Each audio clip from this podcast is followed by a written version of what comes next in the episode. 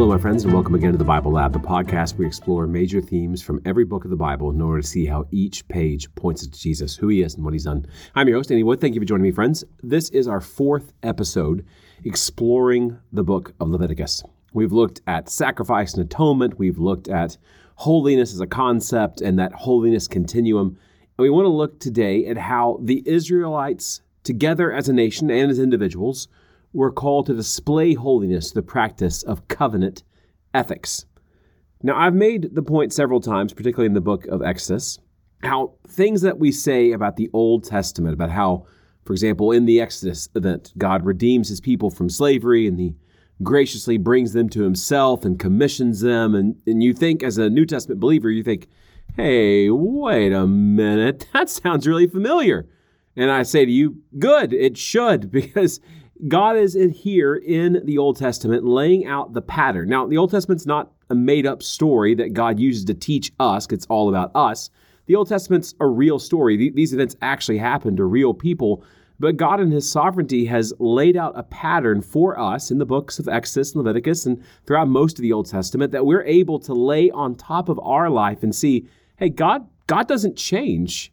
And what God does for His people and what God calls for us to do in response that's really consistent from the beginning of Scripture all the way to us and all the way to the end. So I hope that you will be able to see a lot of what I talk about today that's happening in the life of the nation of Israel should be happening in our lives as well. And in fact, though I will try my best to say, you know, they and them talking about Israel, I'm also going to be talking about us and we because it's really, really easy to blend those two together. So forgive me if I do. But you know what I'm trying to say that what's happening in the life of the Israelites should be happening in my life and your life as well. So Israel is called to be holy. Now, again, holiness is one of those words that we can use a lot in the Christian community without ever actually stopping to think what it means. The primary meaning of holiness is not actually purity, it's separation, to be set apart. So when we say that God is holy, we are saying first and foremost that God is the transcendent one. He is the one greater than everything. He's on a whole other level. Holiness also brings with it connotations of uniqueness. So when we say that God is holy, we're saying he's the only one up there on that level. It's not God and Zeus and Baal. No, it's God, God alone. He is the only transcendent God. But holiness also does mean purity. God is the sinless, perfect one. And so that also is included with the word holiness. So we are called to be holy. Now, here's what you have to keep in mind biblically speaking, both for the Israelites and for Christians, we are already holy in our status before God. Both for the Israelite and for the Christian, God has already called us to himself. God has already set us apart. God has already entered into a unique relationship, and we already should be seeing holiness work its way out into our day to day life. As Deuteronomy 7 6 says, You are a people holy to the Lord your God. The Lord your God has already chosen you to be a people for his treasured possession out of all the peoples who are on the face of the earth. So this is past tense. You're already chosen, you're already holy. The same happens in the New Testament, 1 Corinthians 6, 9 through 11. Paul, writing to the church at Corinth, says, Do you not know that the unrighteous will not inherit the kingdom of God? Do not be deceived. Neither the sexually immoral, nor idolaters, nor adulterers, nor men who practice homosexuality, nor thieves, nor the greedy, nor drunkards, nor revilers, nor swindlers will inherit the kingdom of God. And such were some of you, but you were washed, you were sanctified. To sanctify means to make holy, to set apart. You were sanctified. So, believer in Corinth, believer listening to my voice right now, you are right now holy in your status before God. So, when we meet this call to holiness in Leviticus, the foundation for that is the status that God has already given us. And so we are being called, they are being called to become holy in their behavior. For the Israelites and for us, the desire of God is that we would grow up into our status, that we would become more and more what we already are in Christ. Our holy status would more and more break out into our day to day life and would be matched by holy behavior. Leviticus 19:2 to the Israelites, God says, "Speak to all the congregation of the people of Israel and say to them, you shall be holy, for I the Lord your God am holy." Remember, they're already holy in the status department. God is here calling on them to become holy in the behavior department.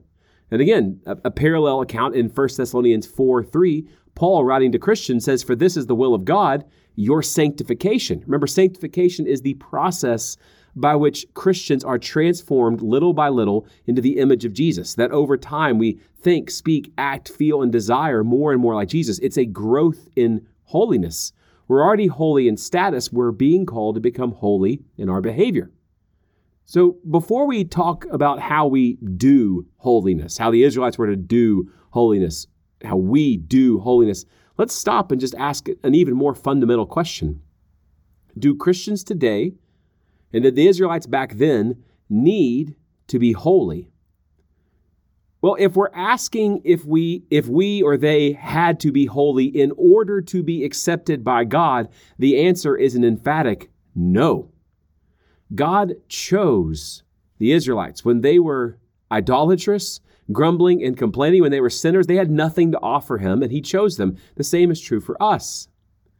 But if we're asking do Christians need to be holy in the sense that should holiness characterize our life after our acceptance by God? The answer is an emphatic yes. The Israelites and Christians today needed to be holy. And this holiness that God demanded was to be life encompassing. It's not just at church on Sunday or at the synagogue on Saturday, it's 24 7, 365, every area of your life. And for the Israelite, this calling would demonstrate their relationship with God. God's holy, so they're holy. A Gentile should be able to look into the life of an Israelite and say, oh, they must worship Yahweh because I see them acting like Yahweh. It would also demonstrate their separation from the world, that they were called to be a people set apart, not building walls to keep people out, but being separate in their behavior and their lifestyle and their choices, but how they use their body and their money and their time to draw people to Yahweh. As you read through Leviticus, you'll notice there are dozens of commands related to money, time, sex, relationships, all of which were intended to set Israel apart from its neighbors. These neighbor commands are summed up like this Leviticus 19:18. You shall not take vengeance or bear a grudge against the sons of your own people, but you shall love your neighbor as yourself. I am the Lord. This is a call not to abuse others for self exalting gain, but to serve others in God exalting love. Now, to spur his people on towards covenant love, God reminded them of the Exodus, that these people at Mount Sinai receiving this teaching were eyewitnesses of it. It was just a few months ago for them. The call to not forget their past deliverance from Egypt functioned in three ways. One, it reminded them that they were not their own and must follow God. The Exodus was not an attempt by God to free Israel and then set them out on their own to do whatever they wanted the Exodus was in many ways just a transfer of ownership. God was saying to Pharaoh, Those are actually my people. Give them to me that they may come and serve me. So Leviticus 18, 3 and 4, God says, You shall not do as they do in the land of Egypt where you lived, and you shall not do as they do in the land of Canaan to which I'm bringing you. You shall not walk in their statutes. You shall follow my rules and keep my statutes and walk in them. I am the Lord your God. I am over you, and you're going to act like me. Second, the reminder of the Exodus recalled, helped them recall how they had once been oppressed, and that was intended to push them away from oppressing the poor and helpless in their midst. Leviticus 19:34 You shall treat the stranger who sojourns with you as the native among you and you shall love him as yourself for you were strangers in the land of Egypt I am the Lord your God. And third, a reminder of the Exodus function as a reminder of past grace, that God had been gracious to them when they did not deserve it. And that remembering of that fact, that God was good to us and we didn't deserve it, we weren't even looking for Him, was intended to give them assurance that there would always be more grace in the future. Leviticus 22, 32 through 33 says, You shall not profane my holy name, that I may be sanctified among the people of Israel. I am the Lord who sanctifies you, who brought you out of the land of Egypt to be your God. I am the Lord. God says, I, I already brought you out and I did it for the purpose of sanctifying you to be in relationship with you.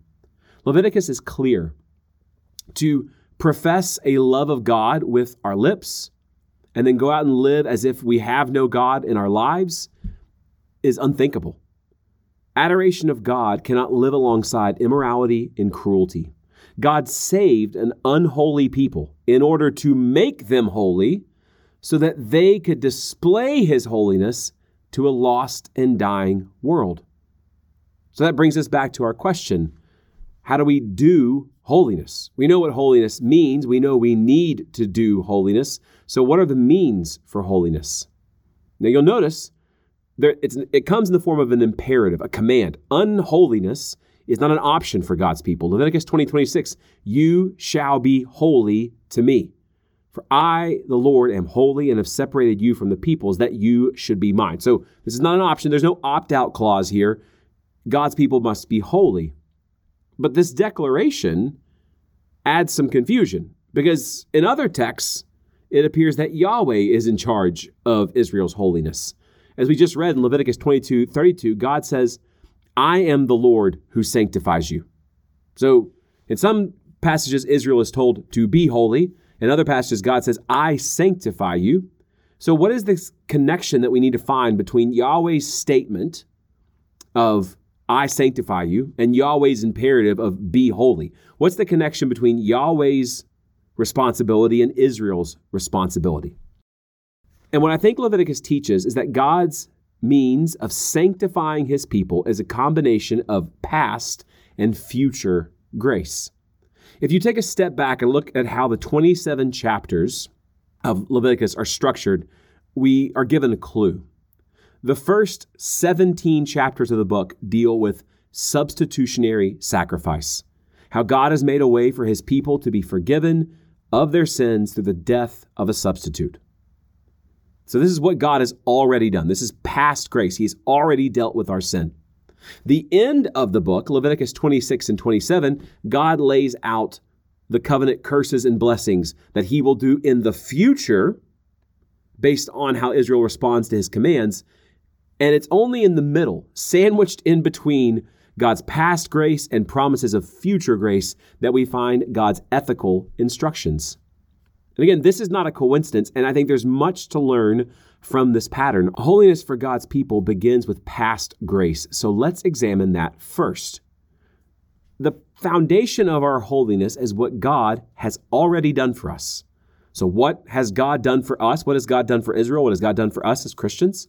Well, He has provided atonement for our sins. He has paid for our sins through the death of an innocent substitute. For the Israelites, it was a, ram, a bull, a goat, a, a dove, a pigeon. We know for us as Christians, it was Jesus. But both the Israelites back then and us today, we get the benefit of this substitutionary death when we place our trust in the efficacy of the substitute. If you don't believe the substitute really does anything, you're not going to trust in it. You're not going to offer it. If we don't believe that Christ's death actually does anything for us, we won't trust in it. God gives us this substitute, but we must place our faith in the efficacy of the substitute. Atonement, God paying for our sins through the death of a substitute, it displays God's hatred of sin. It displays God's holy wrath against sinners. We see in substitutionary sacrifice exactly what our sin should be costing us. Atonement displays God's desire to display his holiness. He does not want to be known as a God who winks at sin or tolerates cruelty within his people. He's not that kind of God. But it also displays his love for his people because God is willing to move heaven and earth to make a way for his people to be with him. And atonement, properly understood, creates in us and gives us forgiveness. When we trust in the efficacy of the substitute, our sins are wiped away. It creates in us and gives us an overwhelming sense of gratitude. I should be dead, but I'm alive. Trust in the, in the substitute gives us new hearts and new desires. And atonement creates new affections in us. We now love God more than we ever have before. So, the foundation of our holiness is the past grace of God, how God has already dealt with our sin. For the Israelites, it was at the altar. For us, it's at the altar that was the cross of Jesus. And this should motivate holiness, not out of some well, I guess I got to pay God back. None of that sort of debtor's mentality, but rather because, oh my gosh, God is amazing. I want to obey him because I love him, because I, I want to serve him. It not only motivates holiness, it actually enables holiness. Because trust in the substitute, in, in encountering God's past grace, gives us those new hearts and new desires so that we are now able to pursue holiness and we actually want to pursue holiness. So, past grace is a powerful weapon in our fight for holiness. But Leviticus gives us another weapon, and that's God's future grace. Now, I don't think I've ever heard anybody talk about this to the extent that John Piper has. And so I think I and the authors of this book are borrowing very, very heavily from uh, Dr. Piper, and I'm sure he won't mind. Uh, but understand that he's the one, the one I first heard use this expression of future grace. So, again, the last two chapters of the book, specifically Leviticus 26, are conditioned on faith generated obedience. God says, Here's what I want you to do, and here's what I will do for you in the future if you do this. And of course, it's just blessing after blessing after blessing, blessing in every conceivable sphere of life. But there are also curses. If you don't do this, here's what's going to happen to you, and it's just really, really bad. What God will do for them in the future is completely dependent on how they respond to his commands in the present. What you hope for in the future changes how you live today. And that's not just true in Leviticus, that's true for us. 2 Peter 1 4 says that God has granted to us his precious and very great promises, so that through them you may become partakers of the divine nature, having escaped from the corruption that's in the world because of sinful desire. God promises to make us outrageously and eternally happy. And if I'm hoping for happiness that only God can give me in that next life, then that's going to change how I behave today. It's going to empower me to say no to sin because sin doesn't come up to me and say, oh, hey, I want to make you really unhappy and ruin your life. No, sin says, oh, this will make you happy. This will make you fulfilled. This, you deserve this. You should do this. You should think this. You should say this. But if I believe God's promises about what He'll do for me in the future, the future grace that's waiting for me, I can say to sin, I don't want you. You're going to leave me empty, and God will leave me full and satisfied. And even warnings of judgment, divine discipline is a means of grace. Because God's discipline, his perfect fatherly discipline, meted out at just the right time, in just the right way, by just the right means, it was itself a means of grace. It would soften hard hearts and it would nurture dependence on God and his ways. Leviticus 26, 14 through 16. God says, If you will not listen to me and will not do all these commandments, then I will do this to you. I will visit you with panic, with wasting disease and fever that consumes the eyes and makes the heart ache. And you shall sow your seed in vain, for your enemies shall eat it. That's bad. But God said, I don't want to do that to you, but you must be holy. You must respond appropriately but by telling us what he will do, by warning us of the curse, God is giving us another weapon to fight against sin. You know, again, ideally, when sin comes calling to me, right, maybe the temptation to look at pornography, and sin comes calling to me and says, Oh, hey, you deserve this. It's been a long day, you know, whatever it might be, and it's promising me pleasure. The best thing I can say is, No, I love God. I love my wife. They make me way happier than you ever could.